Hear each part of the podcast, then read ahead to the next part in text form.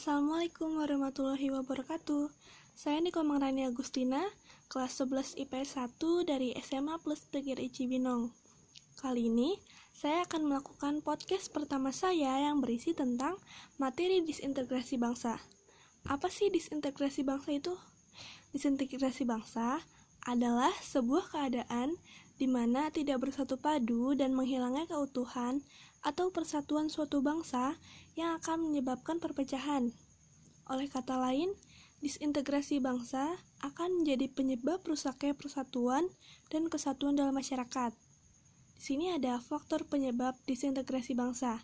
Yang pertama ada perbedaan ideologi, contohnya Pancasila. Banyak ideologi selain Pancasila yang berkembang di tengah masyarakat. Keberadaan ideologi selain Pancasila tersebut dapat mengancam persatuan dan dapat menyebabkan kehancuran pada suatu tantanan hidup masyarakat, seperti komunisme, marxisme, dan lain-lain. Yang kedua, ada demografi yang timpang. Ketika pemenuhan kebutuhan tidak seimbang, rakyat akan berlomba-lomba untuk memenuhi kebutuhannya. Ini bisa memunculkan rasa kecemburuan dan menimbulkan perpecahan. Yang ketiga ada iklim politik yang kurang sehat. Ini juga menjadi salah satu pemicu yang bisa menyebabkan terjadinya perpecahan. Akan ada oknum yang mempermainkan politik untuk kepentingannya sendiri. Hasilnya ya banyak terjadi demonstrasi dan perpecahan di tengah masyarakat ketika membahas masalah politik ini. Yang keempat ada menurunnya tingkat toleransi di tengah masyarakat.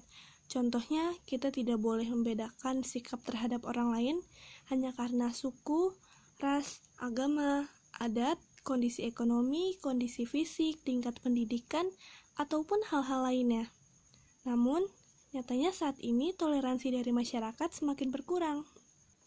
Lalu di sini ada tiga contoh disintegrasi bangsa.